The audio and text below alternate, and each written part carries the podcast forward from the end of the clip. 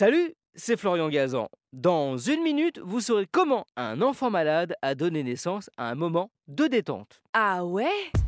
Ouais, on est dans les années 50 et Kenneth, un petit Américain, est atteint, malgré son jeune âge, d'arthrite rhumatoïde. Il souffre le martyr et pour le soulager, les médecins lui prescrivent des bains massants.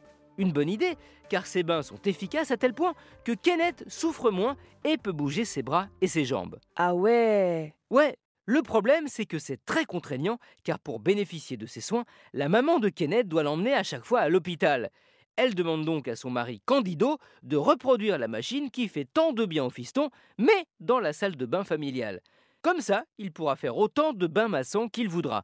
Comme Candido et ses frères travaillent dans les pompes à eau, ils se mettent au boulot. Ah ouais Ouais, il crée alors une pompe d'hydrothérapie qui permet à toute la famille d'être massée par de l'eau chaude et des bulles à domicile. C'est la naissance du premier bain tourbillon, à qui Candido va donner évidemment son nom et celui de son fils, un nom connu aujourd'hui dans le monde entier, Jacuzzi.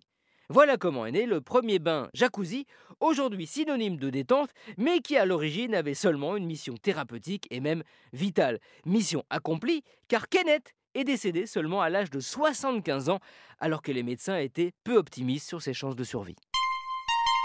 Merci d'avoir écouté cet épisode de Huawei, peut-être dans votre jacuzzi, et alors, bah, on s'ennuie pas. Retrouvez tous les épisodes sur l'application RTL et sur toutes les plateformes partenaires. N'hésitez pas à nous mettre plein d'étoiles et à vous abonner. A très vite